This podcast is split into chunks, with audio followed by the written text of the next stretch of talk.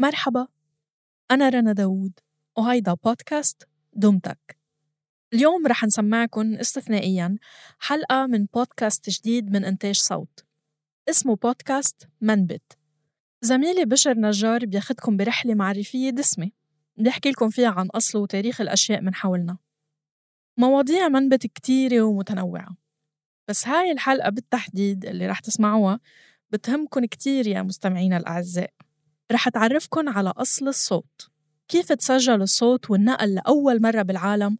وكيف تطور ليوصلنا على شكل منتج رقمي أو بودكاست مثل دمتك اسمعوا بودكاست منبت وشاركونا آرائكم وتقييمكم وبشكل عام فرجونا حبكم لبرامجنا بصوت. تخيلوا معي إنكم عايشين بغير قرن. لنقل من ألف سنة ألفين سنة وصارت حادثة أو حرب بمكان ما من العالم بعيد عنكم كيف وإمتى كنتوا رح تعرفوا فيها؟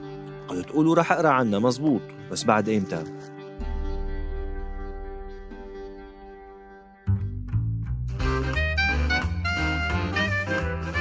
شو رأيكم يا شباب؟ نسميه من بيت؟ لا بالمرة سميه شجرة حبيبي من بيت يا شباب وين فكر حالك ولا بالله معك حق. مزبوط بس لا ليش حتى أنت يا شباب؟ آه، عم إيش نفتح رأيك؟ معجم إيش رأيي أنا؟ آه، من بيت من مرادفات كلمة أصل وإذا أخذنا الأصل الجذري اللغوي أهلين وسهلين ومرحبتين ببودكاست من بيت من إنتاج صوت معي أنا بشر نجار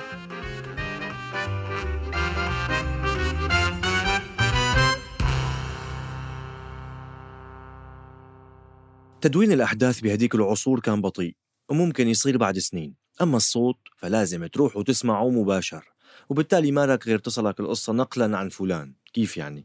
يعني بالصوت والنقل الشفهي. ولنا بالشعراء خير مثال. حيث كان الشعراء يجمعوا هالناس بساحة القبيلة بالمضارب ويحكوا أخبار المعارك والبطولة والأقاصيص والحكايات. وبالتالي جزء كبير من عملية انتقال المعلومات كانت تتم صوتيا من شخص لشخص ومن جماعة لجماعة. وهالشي مو بس للأخبار كمان الحكايات والتاريخ.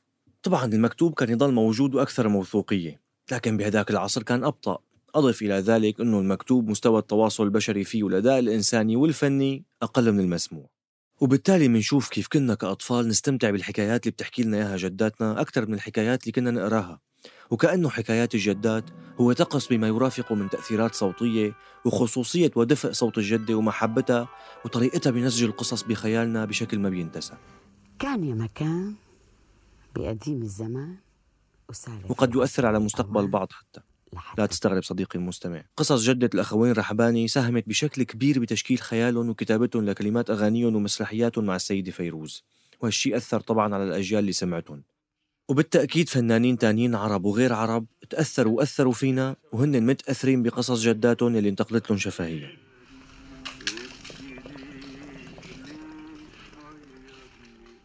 وما فينا ننسى الحكواتي يلي تواجد بمقاهي دمشق القديمة مثلا إلى عصر ليس ببعيد عنا اللي كان يحكي عن قصص الفرسان العرب مثل عنتر والزير سالم وأبو زيد الهلالي وغيرهم ويحكي عن بطولاتهم وشجاعتهم بطريقة استعراضية فيها شي شفهي وشي مرئي مثل إنه كان يحمل سيف ويعمل فيه إيماءات تمثيلية عن القصة وهالظاهرة موجودة بأماكن تانية بالعالم مثل الحكواتية اللي بقرغيزستان اللي بيحكوا قصة مشهورة بطريقة شعرية اسمها مناس. بتحكي عن بطولة الشعب القرغيزي. طبعا العاب سيدي كاسة شاي لهون يا ولد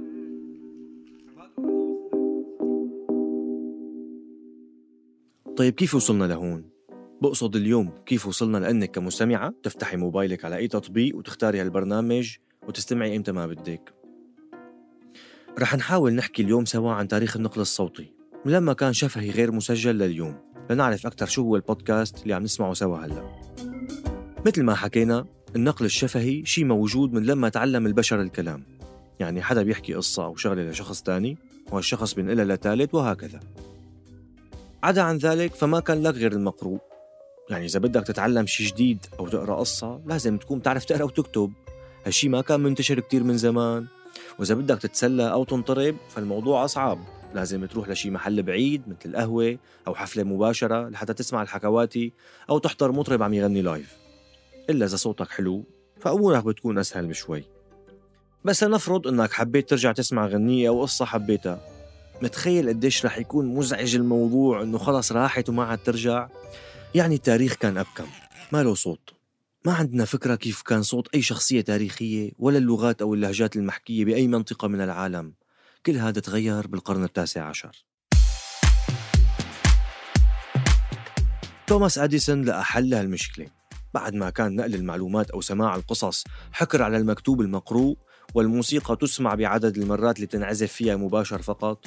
اجى المخترع الأمريكي توماس أديسون وعمل شيء اسمه الفونوغراف سنة 1877 بعد بسنة واحدة من اختراع جراهام بيل للتليفون وسجل عليه أول تسجيل اللي رح تسمعوه حاليا. Mary had a little lamb, its fleece was white as snow, and everywhere that Mary went, the lamb was sure to go. وهالتسجيل هاد والجهاز فتحوا الباب لمجال جديد غير مسبوق بتاريخ البشرية. إنك تسجل الصوت. صوت الحكي صوت الموسيقى. أي صوت.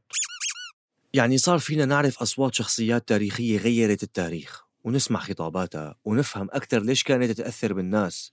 صار فينا نسمع مثلا خطاب مارتن لوثر كينج لما بيقول I have a dream عندي حلم. هو عم يقاوم ليحصل حقوق الأفريقيين الأمريكيين. نسمع صوت هتلر وستالين وأصوات شخصيات عربية أثرت بتاريخنا وغيرهم دمشق بفيديو على اليوتيوب شفت رحالة بلجيكي صور تواصله مع قبيلة من قبائل غابات بابوا الجديدة اللي هي جزيرة شمال أستراليا. هذا التواصل كان هو أول تواصل لهم مع العالم الخارجي وتم تصويره. ومن الشغلات اللي عملها هو إنه خلى واحد من رجال القبيلة يسجل صوته وهو عم يغني ويرجع يسمع.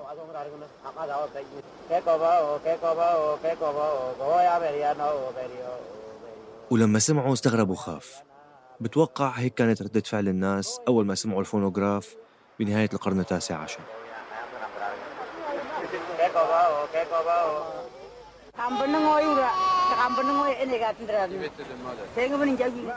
هالاختراع هذا كان بيعني إنه الناس صار فيها تسمع موسيقى مثلا بالبيت. تشتري الأسطوانات يلي كان شكلها فعلا أسطواني بالبداية مو على شكل القرص الأسود اللي بنعرفه وتسمعها بالبيت. مع ذلك ضل الموضوع محصور بإنه لازم يكون عندك فونوغراف ولازم تكون أصلا ببلد فيه فونوغراف وتقدر تشتريه وتشتري الأسطوانات لحتى تسمع الموسيقى. بس بنفس الوقت كانوا العلماء عم يطوروا جهاز تاني رح يجي يغير كل شيء الراديو اللي لما تعرب سمى المذياع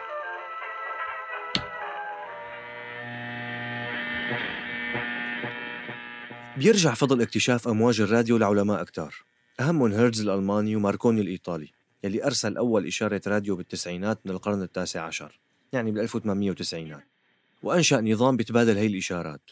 وبعدها راح على بريطانيا ليسوق لنظامه وبسنة 1901 أرسل أول رسالة باستخدام موجات الراديو من بريطانيا لكندا وحصل على جائزة نوبل بنفس السنة وبسنة 1906 تم أول بث صوتي إذاعي بليلة عيد الميلاد Good evening. This is Professor Reginald A. Fessenden speaking to you from Brant Rock, Massachusetts, at the tower of the National Electric Signaling Company. I'm going to play an Edison recording of Handel's Lago.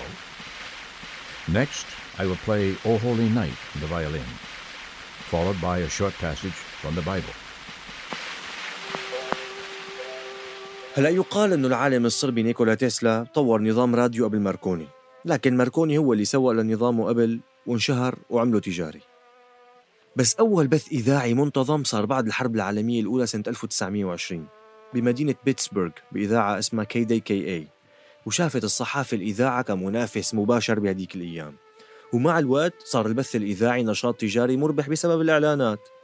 بعدين أصدرت شركة البث البريطانية شبكة بي بي سي سنة 1922 وبنفس السنة أطلقت فرنسا إذاعة بتبث من برج إيفل. وانتشر البث الإذاعي بعدها بالاتحاد السوفيتي ودول أوروبا والعالم تباعاً. لوصل للعالم العربي بفترة مو بعيدة أبداً. أول بلدين عربيين وصلوا للبث الإذاعي كانوا مصر والجزائر سنة 1925 اللي كانوا مستعمرتين بريطانية وفرنسية. بس أول إذاعة حكومية بمصر انطلقت سنة 1934 بعبارة شهيرة قال المذيع أحمد سالم. هنا القاهرة. وتوالت بعد الإذاعات العربية بكل الدول وخصوصا بالثلاثينات والأربعينات من القرن العشرين.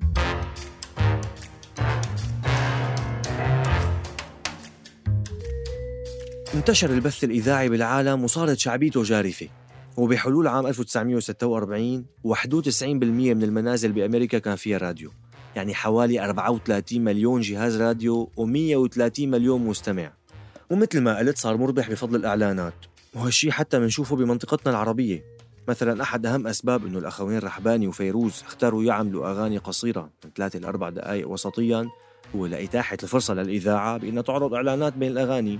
مو مثل كثير من المطربين هذيك الفترة الخمسينات والستينات مثل السيدة أم كلثوم اللي كانت أغانيها تطل حوالي ساعة وما تسمح بوضع إعلانات بشكل مكثف وبالتالي ربح أقل.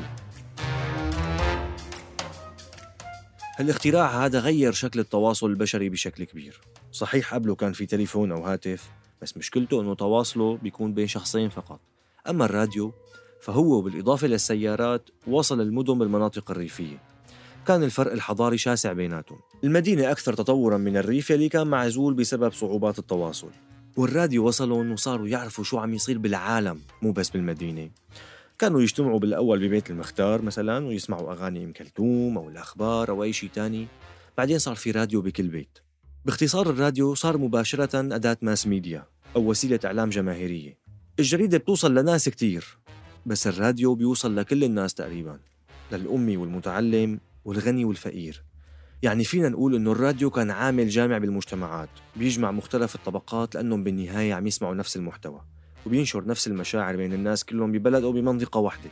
يعني تخيلوا مشاعر ملايين العرب سنة 1967 لما سمعوا خبر الهزيمة بحرب حزيران. طبعا بعد ما كانوا عم يسمعوا أخبار انتصارات الجيوش العربية بالراديو.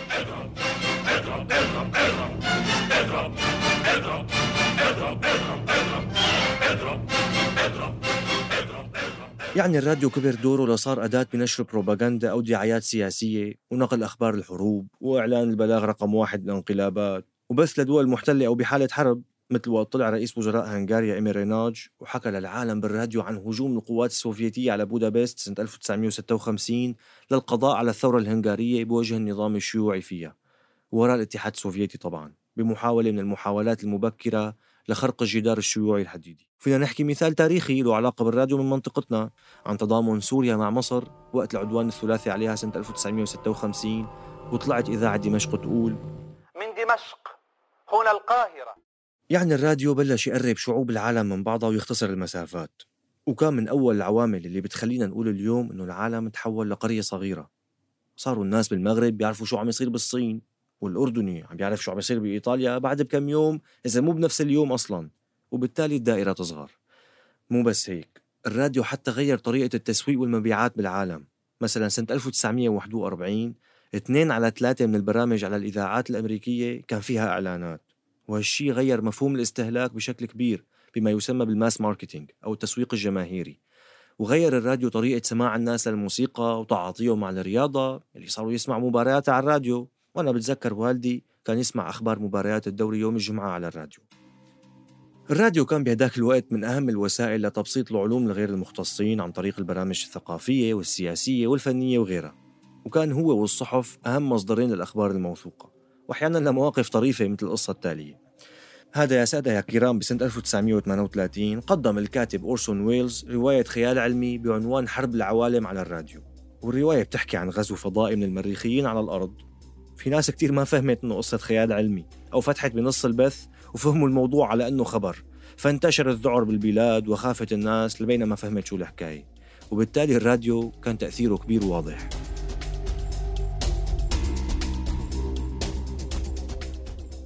وضل الراديو متربع على عرش الترفيه والتواصل في البيت حتى وصل التلفزيون اللي تأخر شوي تطويره وإنتاجه بسبب الحرب العالمية الثانية. وبديت الشركات الكبيرة تدرس خياراتها لتدخل بعالم التلفزيون اللي كان واضح أنه رح يتغلب على الراديو بالانتشار. ومع ذلك ضلت الحاجة للمحتوى المسموع موجودة. وانتبهوا أحبائي المستمعين عم أقول بالبيت لأنه كان فيك تروح على السينما تشوف مو بس أفلام بل أخبار وتقارير وحفلات خصوصا بعد دمج الصوت مع الصورة بالعشرينات من القرن الماضي. بس بضل موضوع إنك تروح على السينما مشوار وتلبس وتأخذ تاكسي وتروح وتجي وجع قلب. المهم التطور التكنولوجي ما بيوقف. الراديو حلو ظريف بس في له مشكلة إنه هو بيختار لنا شو نسمع مو نحن بنختار. صحيح كان في قنوات متعددة بس كانت قليلة وضمن القناة الوحدة أو هالقنوات الموجودة الخيارات كانت قليلة ومفروضة. طبعا ممكن تقولوا لي في الاسطوانات بس الاسطوانات حساسة ومو عملية وما بتستخدم وين ما كان ولا بتسع وقت طويل من التسجيل. هون اجى الكاسيت أو الشريط الممغنط اللي عمل تغيير بعالم الصوت. والإبداعات اللي إجت بسببه بالإضافة لحجمه الصغير وقدرته على تسجيل مدة أطول ساهموا بانتشاره بشكل واسع بالعالم. ومن أهم هي الاختراعات هي المسجلات اللي بنعرفها كلياتنا ومسجلة السيارة. وبنهاية الستينات معظم شركات السيارات كانت تحط مسجلات فيها. بس مع ذلك مو هذا الاختراع اللي كان تغييره ثورة بعالم الصوت. الاختراع اللي فعلا عمل ثورة هو الجهاز اللي أطلقته شركة سوني سنة 1981 تحت اسم Sony Walkman. الاختراع عمل تغيير جذري بانتشار الكاسيتات وانتشار المحتوى المسموع. صار فيك تحمل Walkman على خصرك وتحط شريط بقى سيدي وتسمعه وانت عم تمشي عم تطبخ أو عم تعمل أي شيء تاني. وانت عم تختار الكاسيتات وتشتريها وتمتلكها وتختار شو بدك تسمع بشكل مختلف عن الراديو. هالحكي ما بيعني عدم انتشار الراديو بالعكس الراديو ضل منتشر بشكل كبير وخصوصا مع اختراع الراديو ترانزستور اللي كان ممكن تحمله مثل الووكمان وتوصل سماعات عليه أو هيدفونز وأكيد لازم نحكي عن الاختراع اللي غير العلاقة مع المحتوى المسموع وخلاها تصير شخصية أكثر وقريبه أكثر وتعمل اتصال غير مباشر بين الراديو أو الكاسيت والمستمع.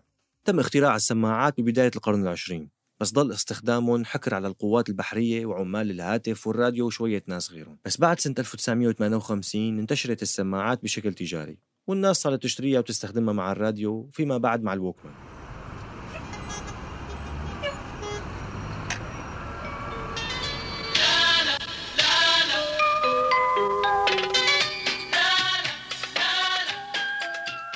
وكحال كل شيء. مع الوقت تراجعت مبيعات الكاسيت أو حتى تلاشت تقريبا مع صعود العصر الرقمي وانتشار الأقراص الليزرية المضغوطة أو السيديز بنهاية التسعينات. لدرجة أنه سنة 1999 كانت مبيعات سيديات الأغاني والموسيقى بأمريكا بس حوالي 14.5 مليار دولار. بس كمان يا فرحة ما اهتمت. مثل كل شيء بعصرنا الحالي السيديات ما طولت. وبلش ينتشر محلها بسرعة قرصنة المحتوى المسموع ونشره على الإنترنت خصوصا مع انتشاره بشكل كبير. طبعا هالحكي صار بالدول المتطورة ببداية الألفية الجديدة. أما عندنا فضل وضع السيديات محترم لأنه الإنترنت كان انتشاره ووجودته سيئين بمعظم الدول العربية ولا يزال ببعضها حتى الآن. بالتأكيد حاربت الشركات الكبيرة عمليات القرصنة هي بس الموضوع صار أكبر منهم. وما طول ستيف جوبز لحتى يطلع باختراع جديد سنة 2001 غير شكل انتشار المحتوى الصوتي What's so special about iPod here? It's ultra portable.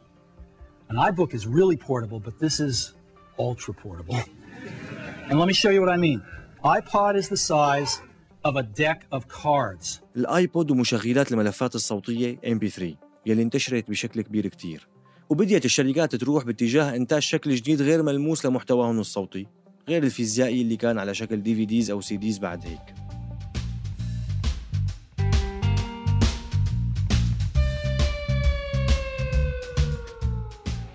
كل هادو لسه ما حكينا عن عصر ال streaming أو الوسائط المتدفقة بالعربي اللي بلشت على شكل محاولات بسيطة من تطبيقات أو مواقع عندها مكتبات صوتية محدودة لوصل ال startup السويدي Spotify وعمل الفكرة الجديدة يلي خلته يصير من رواد هالمجال. عنده مكتبة ضخمة من المحتوى الصوتي وبدل ما تشتري الألبوم أو أي محتوى صوتي صرت تدفع اشتراك شهري وتسمع لا نهاية من المحتوى الصوتي على التطبيق. طبعا التطبيقات التانية بتعتمد على الإعلانات لتمول حالها.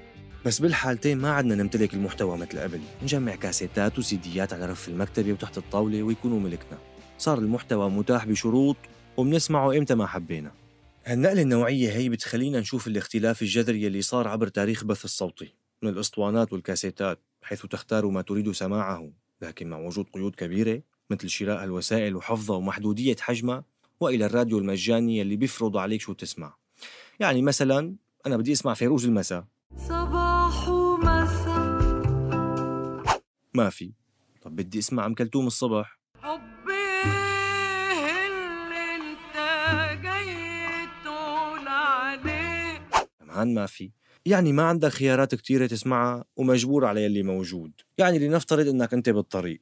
بدك تسمع درس محاضرة كتاب صوتي دردشة مثل اللي عم نعملها هلأ. على الراديو أنت مجبور إنك تنتظره أو تحمله على موبايلك أو وسيلة تانية. هذا إذا لقيته بسهولة أساسا. هون اجى البودكاست ليحل هالمشكلة.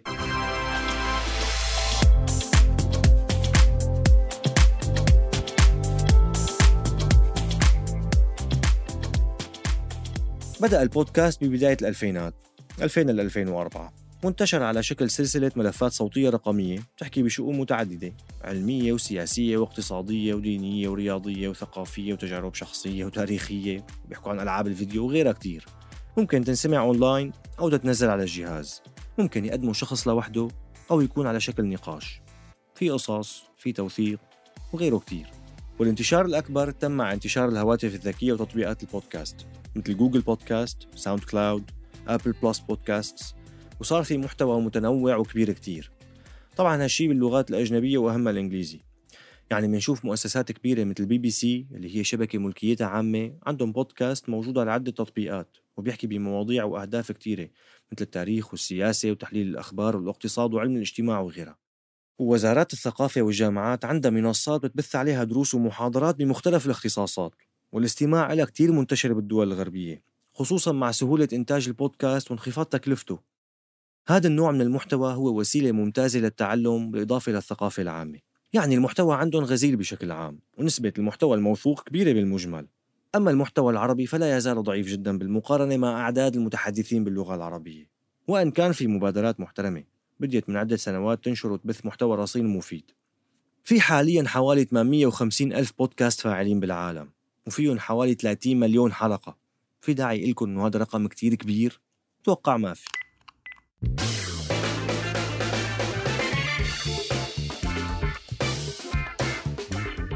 بالنهاية أحبائي المستمعين نسأل حالنا هل يا ترى انتهى عصر المحتوى المسموع أو الصوتي وقضى عليه المحتوى المرئي؟ بنشوف بحسب خبرتنا البشرية إنه لا. لا يزال المحتوى الصوتي له مكانه بغض النظر عن التغيرات التي تطرأ على حصة المحتوى من المتابعة. لا يزال موجود ويتطور بشكل كبير وبحسب الأرقام شفنا أنه بطلوع عم يزيد بسرعة كتير كبيرة ببلاد مثل تشيلي والأرجنتين بيرو والمكسيك والصين. وهذا لسه ما شفنا شو أثر الحجر الصحي العالمي على الأرقام. المهم طول ما في مواصلات عامة وسواقة سيارة ونشاطات تانية كتيرة رح يضل المحتوى الصوتي متواجد. بالأخص لما يكون في ناس مثلي بتحب المحتوى الصوتي اللي بيفسح مجال للخيال إنه يشتغل ويرسم صور للكلام اللي عم ينقال. كمثال عن هالشي من حوالي 15 سنة أو أقل بشوي اكتشفت وجود مسرحيات فيروز على الراديو لأني سرت بالصدفة وصرت أسمعهم بكل شغف وأرسم المشاهد بخيالي. ولما شفت واحدة من المسرحيات مصورة باستديو صغير وهزيل حسيت الرسمة حدود لا إرادية لمخيلتي ياي شو غلطان؟ المهم ما لنا بالطويل. مثل ما سمعنا نحن عم نعيش حاليا عصر ديمقراطية المحتوى. وهالشي مثل ما هو موجود بالمقروء والمرئي موجود كمان بالمسموع. كل شي موجود من أكتره وكل ما علينا نعمله هو إنه نختار بعناية على شو بدنا نمضي وقت فراغنا الضيق. السوق مفتوح وعلينا ننقي كنا معكم من الإعداد والتقديم بشر نجار من التحرير تالا العيسى من الهندسة الصوتية تيسير أباني من التدقيق بيان عروري. أما النشر والتوزيع فأشرفت عليه كل من مرام النبالي وجنى قزاز. تركنا لكم المصادر بالوصف.